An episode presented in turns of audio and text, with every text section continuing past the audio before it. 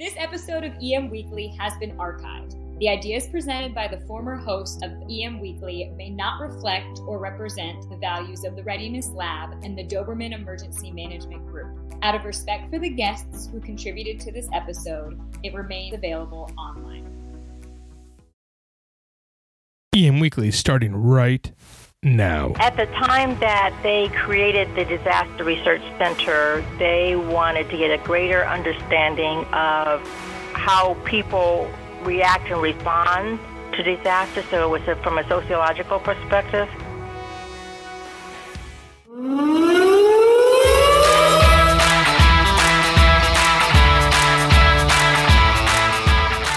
Hi, welcome to EM Weekly, and I'm excited today to have a real special guest, and her name is Norma Anderson. And we're talking about the William Averitt Anderson Fund, and it's really cool. I came across this fund um, through a friend of mine and really took a look at what Bill did in his life career for mitigation and basically disaster you know, response and mitigation for, for worldwide. And if you guys haven't heard about this fund, this is going to be an exciting time for you guys. And one of the things I really love about it is the fund really pushes diversity in emergency management and emergency planning and mitigation. And so that's why I really want to have this conversation because, like we said before, we really want to grow this community and we really want to make it a great profession. And in order to do this, we need to um, bring in people from all, all walks of life. So, Norma, welcome to the show.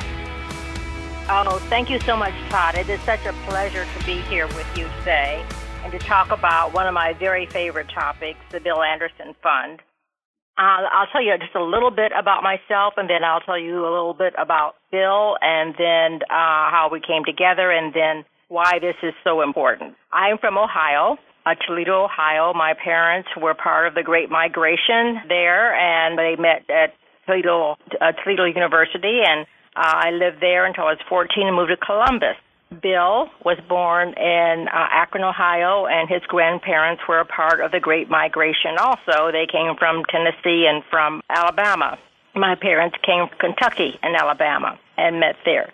So, uh, Bill moved to Columbus to work on his PhD after having grown up in a family that, although they were homeowners, they were poor. No one had graduated from high school, but he had a uh, a mentor who was a African American fellow who owned a small hotel near Bill's home, and he would ask Bill uh, every grading session, "Bring your grades in. Let me see what you're doing." And then when he looked at his grades, he always talked about going to college. And Bill didn't know what college was, but he said if Sam talked about it, it was must have been important. And so he kept encouraging him, had an expectation for him, and that was one of the things that inspired him to continue to go on to school. So I mentioned that because mentoring is so very important. Uh, he went uh, to Kent State University and got his master's degree uh, in sociology, and then went to Ohio State to work on his PhD. And while there, one of his first classes pursuing uh, a PhD in sociology was with Enrico Quarantelli, or Henry Quarantelli, who was one of the founders of the Disaster Research Center. He realized how bright Bill was and said they had just written a proposal to the National Science Foundation for some funding to create this center in which they would study disasters uh, the United States uh, from a sociological perspective and throughout the world and they thought it was a pipe dream, but they got the money, lo and behold, and so Bill was in the first cohort of the Disaster Research Center when it was at Ohio State. The co-directors were Henry Quarantelli and Russ Dynes and Gene Haas. So they were the implementers, and Bill became a director of the uh, research center while he was there. Bill and I met at Ohio State. The first time I saw him, I was a freshman in a SOS uh, uh, intro class, and he was a guest lecturer of about 400 students sitting, sitting there. And I said, "Oh my gosh, I would just want to marry a man just like that." So four years later, we met. We saw each other, but I was a little bit young. I was 18, and he was 26. But we met four years later, and we uh, decided we'd get married, got married in Columbus, and lived there for a year, and then moved it to uh, Arizona State, where he taught sociology, but was always involved in hazard disaster mitigation. One of the things he realized in that interest was that the tremendous effect on marginalized communities. That in terms of preparedness for disasters, in terms of what they suffered during disasters, the lack of attention that they tend to be low on the totem pole in terms of getting assistance, and the difficult recovery marginalized communities had uh, after disaster. And we see that playing out even now. Katrina, of course, what has occurred in uh, Puerto Rico, uh, what has happened in Texas, Houston as a result of Harvey. So we go on and on. And one of the realizations he came to quite early was that one of the reasons that there is such a low priority is that there's so few people in the area uh, who are who represent those communities in the area of hazards and disasters. And so as he moved on from Arizona State to the National Science Foundation, he was a program manager, had the opportunity of awarding, of course, uh, many grants. And one of the messages he would always deliver to those who secured grants to open disaster centers, to do disaster research, was that these programs, these centers needed to have diversity diversity in terms of staffing, diversity in terms of students who were doing the research so that they, having better entree into their own communities and a greater understanding of the needs of those communities could be tremendously helpful in developing discipline. With hazards and disasters, there's a relatively new discipline compared to many others, of course, you know, medicine, uh, law, uh, which go back for centuries, of course, but hazards and disasters in terms of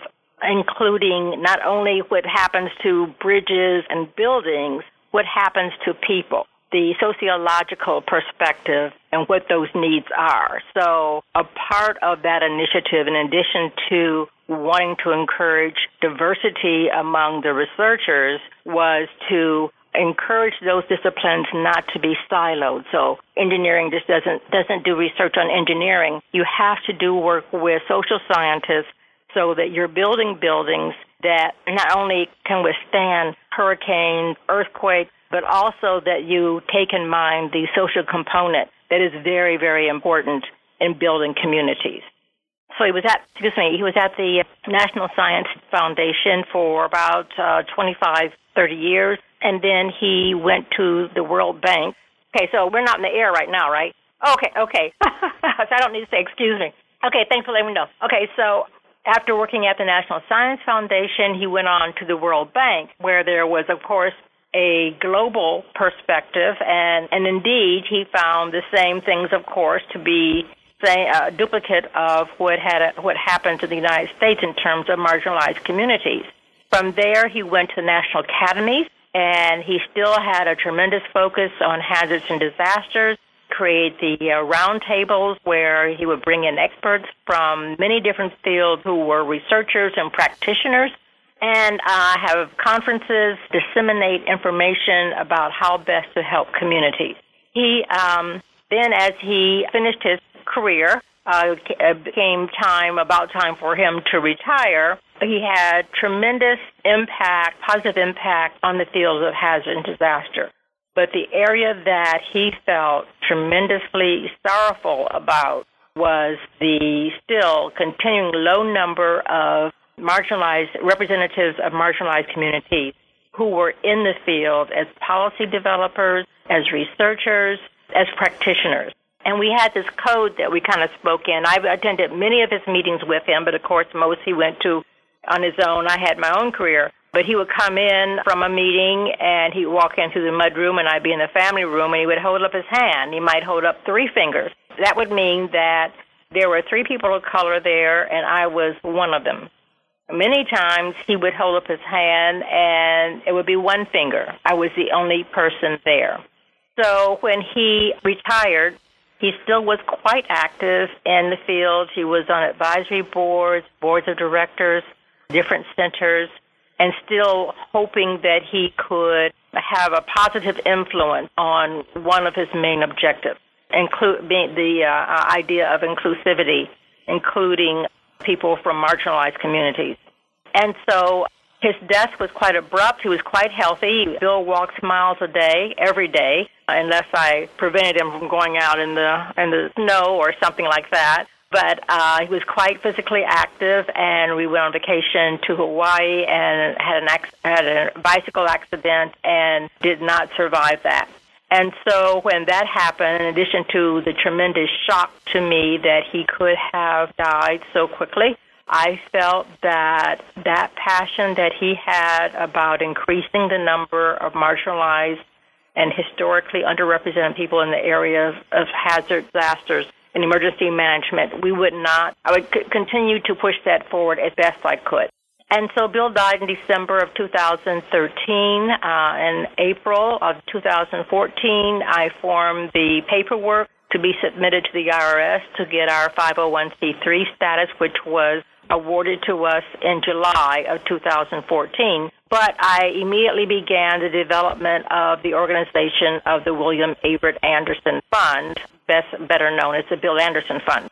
I will say that the effort has been appreciated and has been joined by a cadre of his friends, colleagues, and of people who may not have known him but have a very commitment to, a strong commitment to uh, increasing the number of historically underrepresented people in these fields. Um, so this is not something I could have done myself. I was a core in getting it started and being able to have an opportunity to speak at different workshops at the uh, FEMA uh, Higher Education Symposium that's held usually in May or June each year in Emmitsburg, Maryland. They invited me to come and talk about the Bill Anderson Fund, what we're trying to do. And I put out a request for volunteers to help me, and I had this fishbowl and I asked people to put their business cards in them. They did, and I began to follow up and began to develop with their help Bill Anderson Fund.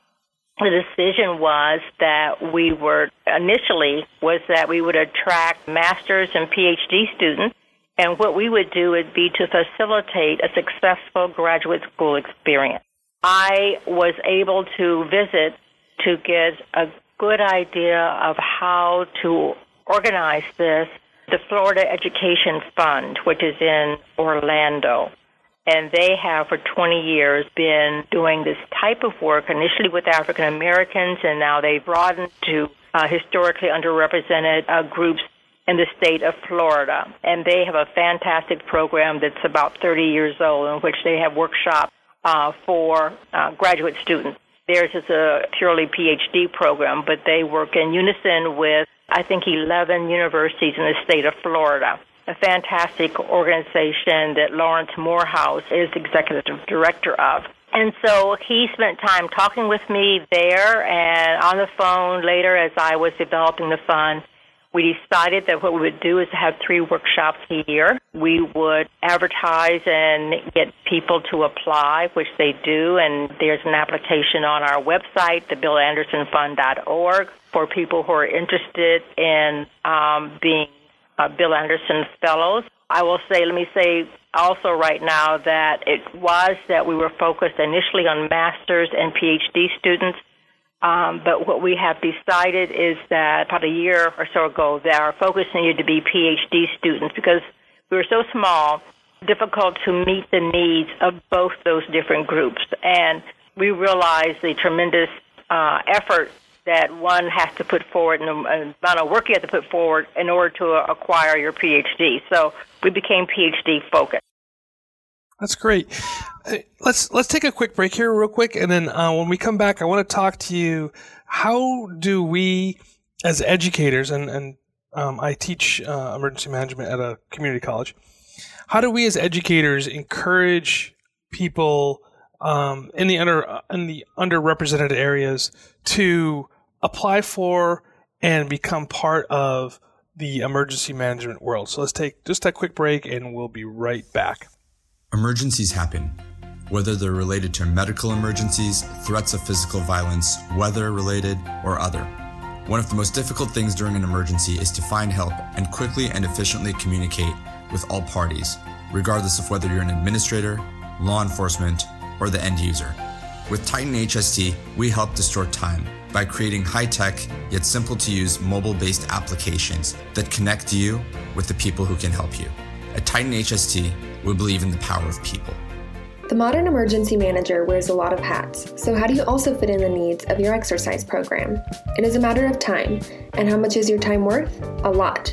TTX Vault is the answer to getting some of that time back. We offer pre assembled tabletops, drills, and functional exercises spanning NIMS, hospitals and healthcare, special operations, and more, all coming from the archives of the Blue Cell.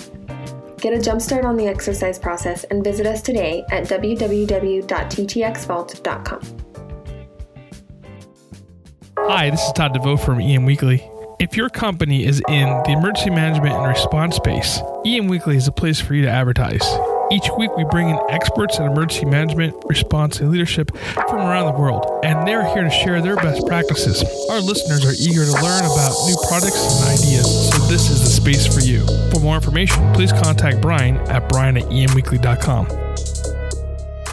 Welcome back to our conversation about the Bill Anderson Fund uh, with the, the founder and the wife of Bill Anderson, Nor- Norma. And so, we just before we left, we were talking. You're you're saying how you're focusing on on the PhD programs um, with your fund, and I think that's that's awesome.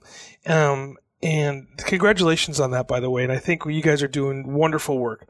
Um, but how do we encourage people from underrepresented areas to come into this field. I mean, you know, it's nothing that you see when you're in high school. No one, I don't say no one, but not very many people go, Hey, when I grow up, I want to get involved in disaster uh, response, mitigation, and research uh, to make the world safer. It seems to be a a, um, a program that you sort of fall into. How do we how do we reach out to people and encourage them to join and to be part of this growing field? And you're very right, Todd uh, your observation that this is a field that people fall into. They don't they don't follow it or become involved unless, unfortunately, they have an experience somehow. They know about a disaster, or they have a mentor or a teacher who knows about the area and gives them information. And so that's something that we have to um, to change. My thought is that uh, we need to do a better job of informing counselors in high schools. Um, and I think this this will need to take a perhaps a uh, for lack of a better word, an, an advertiser phrase, an, an advertising campaign. Uh, everyone knows what it means to be a doctor. Uh, everyone knows what it means to be a dentist, what they do. They know pretty much about being an engineer in many of the different disciplines because they see it all the time. My thought, um, and let me also mention that we are in transition right now and have accepted an invitation by the University of Delaware to move to that campus and be a, a part of the University of Delaware. And it's my uh, hope, and we're in, also at this time. Um, engaged in a search for the new director of the Bill Anderson Fund, who will be probably an academic or will be um, there at an academic institution. And I, my, it's my hope that we can create materials, uh, three uh, three minute videos, uh, information pieces that are designed to catch the attention of people who are juniors and seniors in high school because that's where you catch them. Everyone knows uh, of, a, of a certain age what the outcome of Katrina was. Many people remember seeing that on TV. And quite often, when you're a junior and senior in high school, you're looking for, quite often, uh, a career that will help you help others. And so knowing that they can play a tremendously great role in helping people and preventing those kinds of situations. I think it's it's um, a, quite an easy task to convince someone to go into this area. The difficult task is informing them of the many different areas um, and, and avenues that you can take to be a part of preventing those those kinds of situations, uh, preparing communities for um, particularly those that are are in areas that may be hit by these kinds of storms or these kinds of incidents. I think uh, a lot of that would be working with those uh, organizations that are near and dear and involved in those communities already. So not only did would I approach counselors in high school, but I would approach t- uh, churches. I would approach approach and you know the um, barbershops and beauty salons. Uh, and I would, I can't emphasize enough, having something that would be a three, three minute, five at most video about how how you can help. What is this? What is, what areas of study can you go into? And being able to go to a junior college and being able to, after those two years to four years, come out and be able to be a tremendous asset to your community, I think would draw students in. It's inform the informing piece is what we have to organize.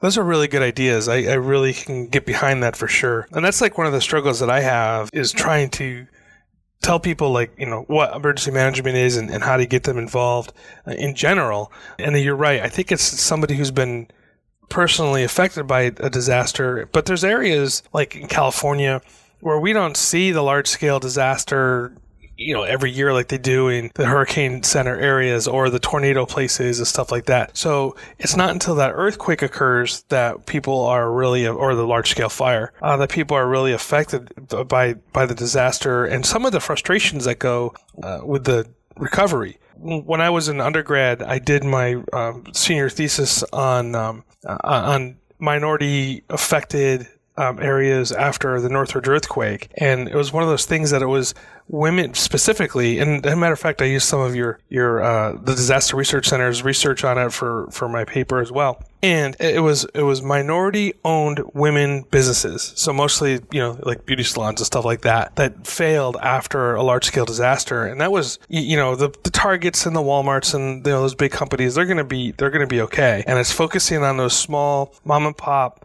minority owned businesses, which really affect um, are, are, the ones that that failed at the at the um, or did not recover. I should say, I shouldn't say failed, but did not recover after the disaster. And I think that when people see that impact on their community, that be, becoming part of this emergency management world can really make a difference in making their community whole again after an event like that.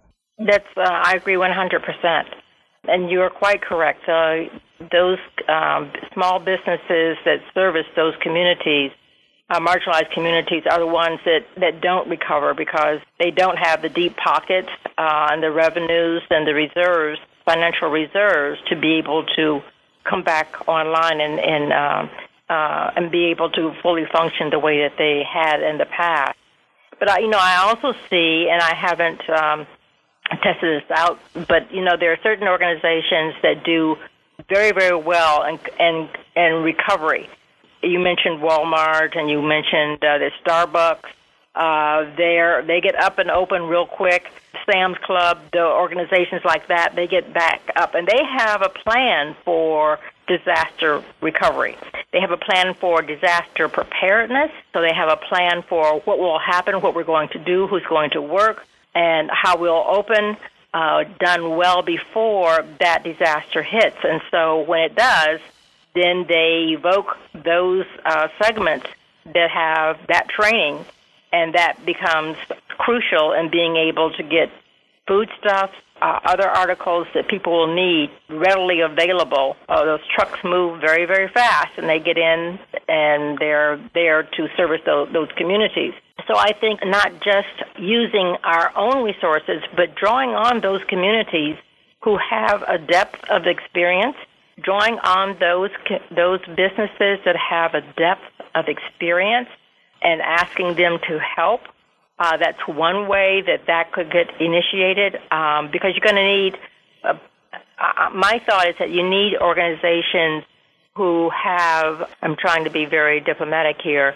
Um, who uh, it's in their best interest to be back up and running, to be functional, and quite often they will share some of that knowledge with the intent of uh, organizations that want to um, um, be prepared for disasters when they strike. And, you know, with the um, uh, uh, climate change that we're experiencing now, and it's going to continue, it's going to get worse, so being prepared is crucial. But again, if you, uh, I think that um, you're really very wise in being and wanting to reach out to younger students because those are the ones quite often who are so passionate about wanting to help other people, but that again, they just don't have that in their purview. They're not aware of it. So being able to inform them that these are opportunities where you can make a good living, where you can be of help to your community and help to your family.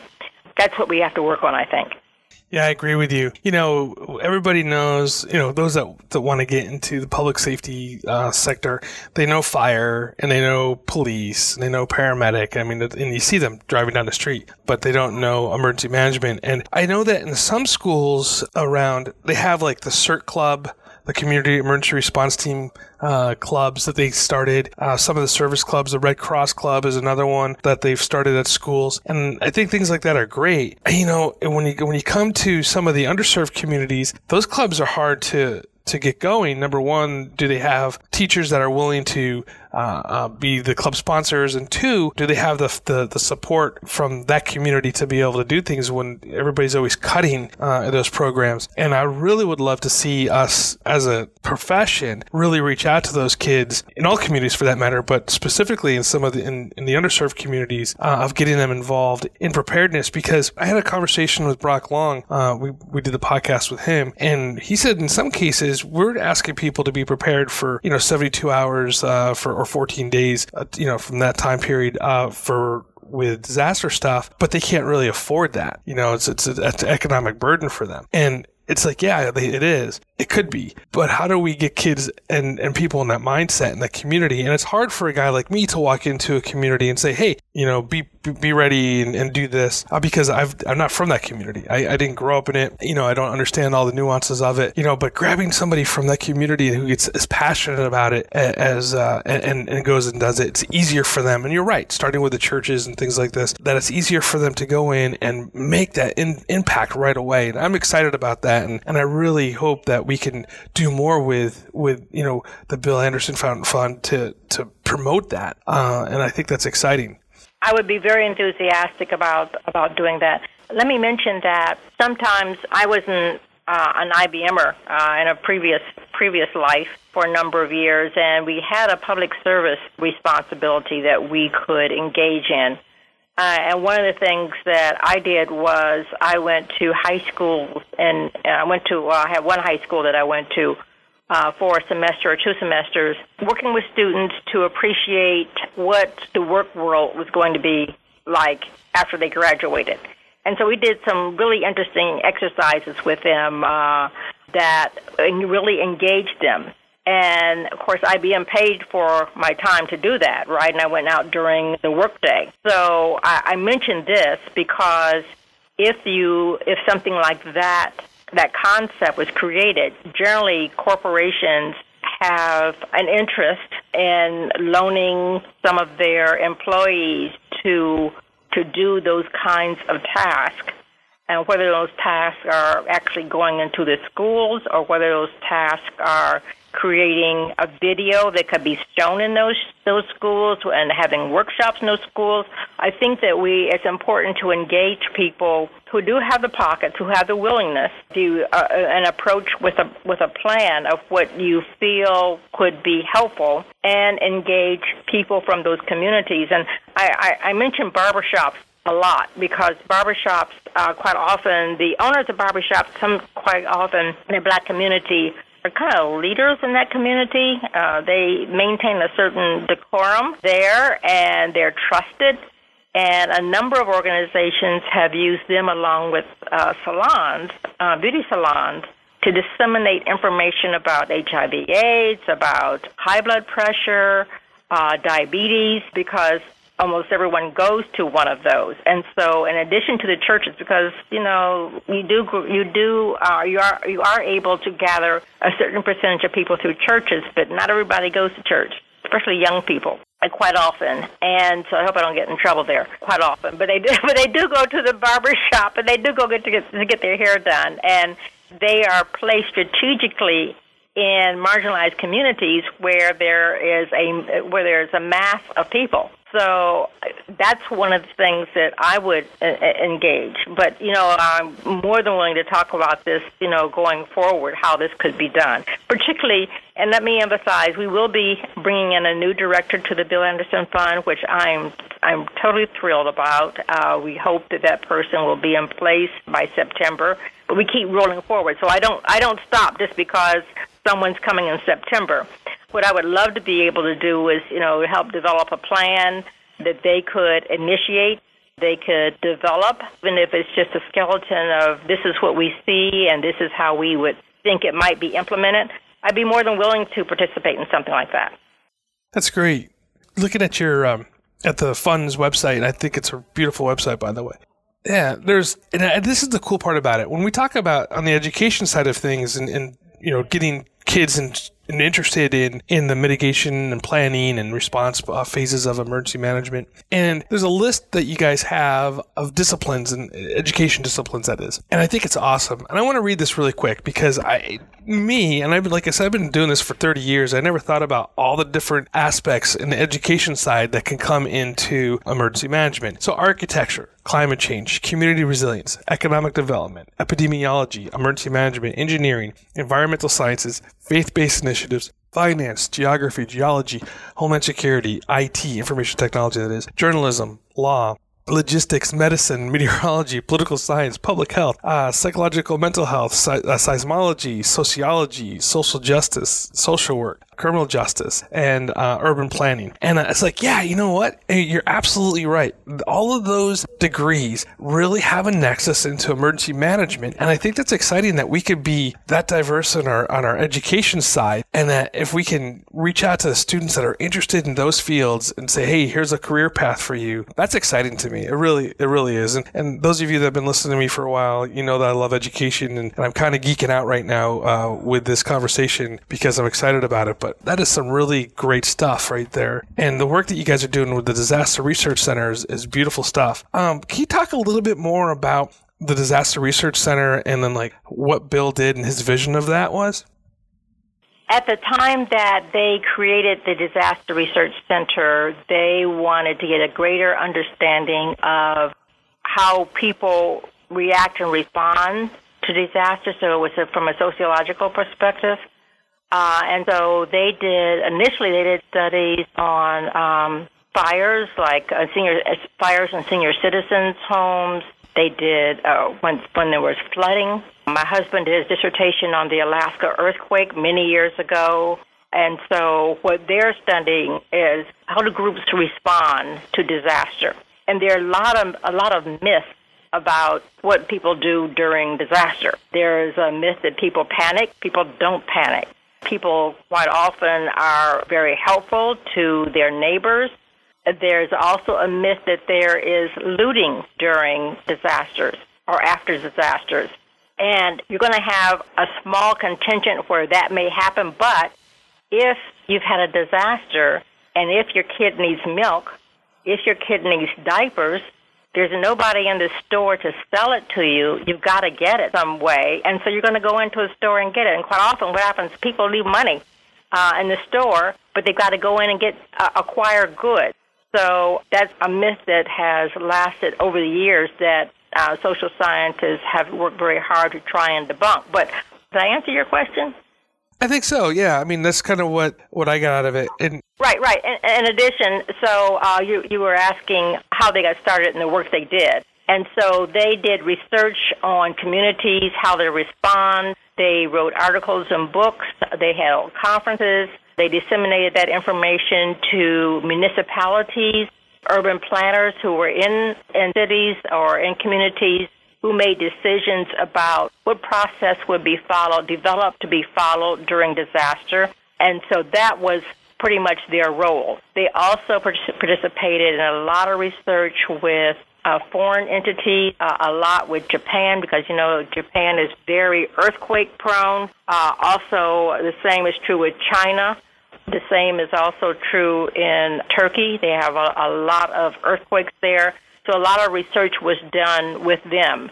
And then, as I mentioned a little bit earlier, uh, not wanting to be siloed and just focus on the sociological perspectives, uh, they wanted to work with engineers so that buildings could be built in a way that not only are strong and will withstand disaster, but also because they they want to incorporate the needs of people.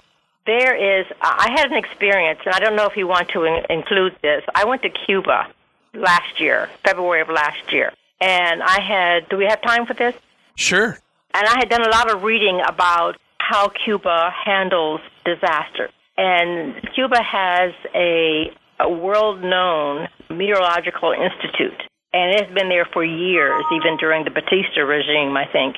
And they have, because of uh, where they sit and because of the great incidence of hurricanes that impact the island, they uh, were very strategic and very proactive in being able to understand how winds would, would affect the island and begin to prepare for that, their population for that.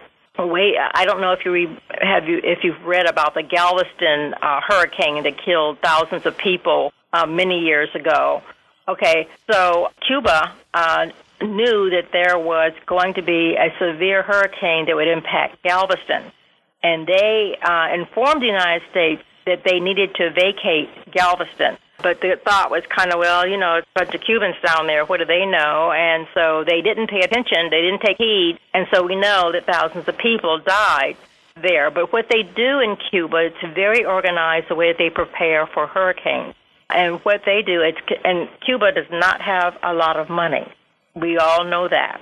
But they have a very low incidence of uh, death as a result of, of hurricanes. And what they do, they have, um, and I realize it's a communist country, and so they do things that we cannot make people do. But understanding how they do them can inform us about some strate- strategies, perhaps, that we can develop. And so, what they do, they have, they also have the island is divided up into communities for medical service. And so they have clinics throughout Cuba and at those community clinics, they know everyone that's within their community. They know who uh, is sick. They know who is elderly and may need help. And so they organize, have organized in such a way that 72 hours before a hurricane is supposed to impact a specific area. And the buildings in Cuba are made of cinder blocks, so you don't have to worry about them blowing down. And there are a lot of apartment structures. And so, 72 hours before it comes, those people who are elderly, children, people who are sick are moved out of that area. They're moved to a completely different area. 48 hours before the storm is to hit, uh, people who live in the lower levels of those buildings are either moved up to a higher level if there's occupancy there, and if there's not, they're moved to a completely different area. Uh, the police are responsible for moving them, their furniture, and their pets to another area where they will be safe. And so that is why even all of the hurricanes they had in the Caribbean this past year, the incidence of death in Cuba were extremely low. Now, what they also do, because this is organized through the government, of course, every year they have an enactment.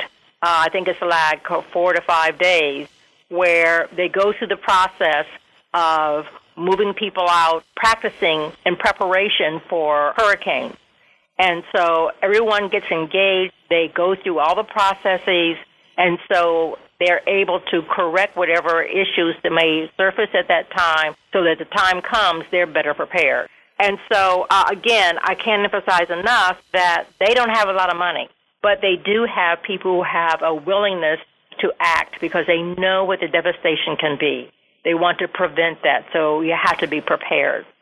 So I think that's a great story of what communities can do with low amounts of, with little amount of money, but with the willpower and the willingness to be very, very effective. I was just read this book called Raven Rock, and it's about the um, nuclear, you know, bomb type stuff and the continuity of government plans and stuff. And back in, and I obviously uh, I was I was born in 1970, so I don't remember any of this. But I guess back in the uh, the 50s and the 60s, and, and even I guess into the 70s a little bit, they had community wide nuclear drills where people would go into the bunkers under you know at the shelters, and you know if we, we and I know I know we're a little bit more populated in the in the country now than we were back then. But I mean, if they're doing it back then, I'm, I'm sure as communities we can we can do that again. And and if we're practicing for that, I mean, I think that the idea of what you're saying is is fantastic, and I think that's a, uh, something that as emergency managers we should look at best practices across the uh, across the globe, not just here in the United States. Right. And you know, a lot of it is, like I said, is preparedness, informing a community what needs to happen. And in this country, we can, of course, force people to vacate, but being informed and knowing the history of what ha- has happened during disasters, if you're not prepared, can sometimes help persuade people who might be reticent about leaving. Right.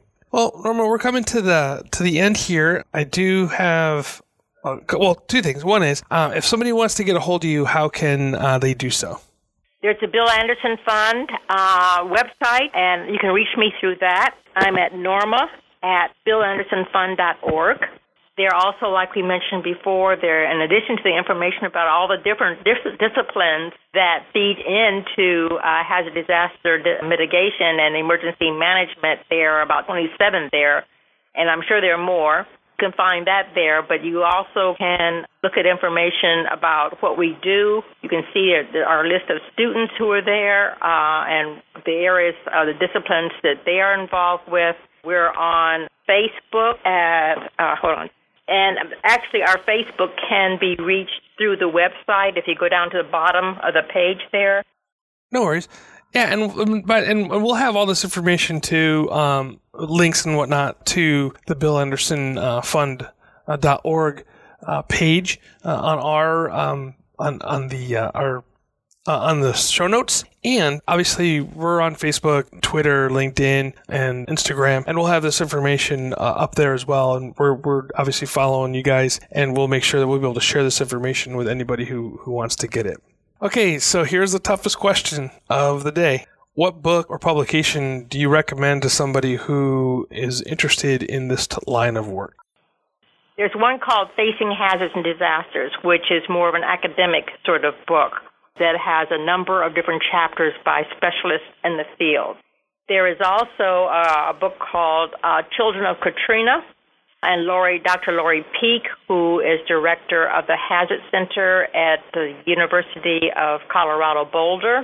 And she has a number of publications in relation to disasters and marginalized people, children. Uh, my husband at one time wrote a an article, a white paper, in reference to uh, the effects of disasters on children because people tended to think that they just bounce back. You know, they're just kids, but children are traumatized, and so that became kind of a a stream of study. So, Children of Disaster is a very good book. There's a book called Hurricane Andrew by Walter Gillis Peacock and, and others. There is, I think those are the three that I would. Oh, a Disasters by Design, also by Dennis Mileti, is a, a very good book. This is a really good book. Well, thank you so much for that, and thank you for those book uh, recommendations. That's awesome. Okay. Okay, I, I, let me just also say that both Dennis Mileti and Lori, uh, Dr. Lori Peek, uh, be a Bill Anderson Fund board member. So that's a, there's a disclaimer. That's how, you know, Dr. Mileti's all over the place. He's a, a wonderful guy. I've uh, met him a few times, and and uh, yeah, so anything from him is going to be good. And, if he's involved with your foundation, you know that it's worth well worth the uh, the the time to listen to this podcast and also to go check out the website and, and get you know get involved. So thank you so much for being here. Is there anything else you'd like to to add to uh, you know to the emergency managers out there that are listening? Well, I just encourage them to continue in their outreach to younger people, to encourage them to become involved because the disciplines are it's very very rewarding work. All of my students strongly feel that they're giving back to their community.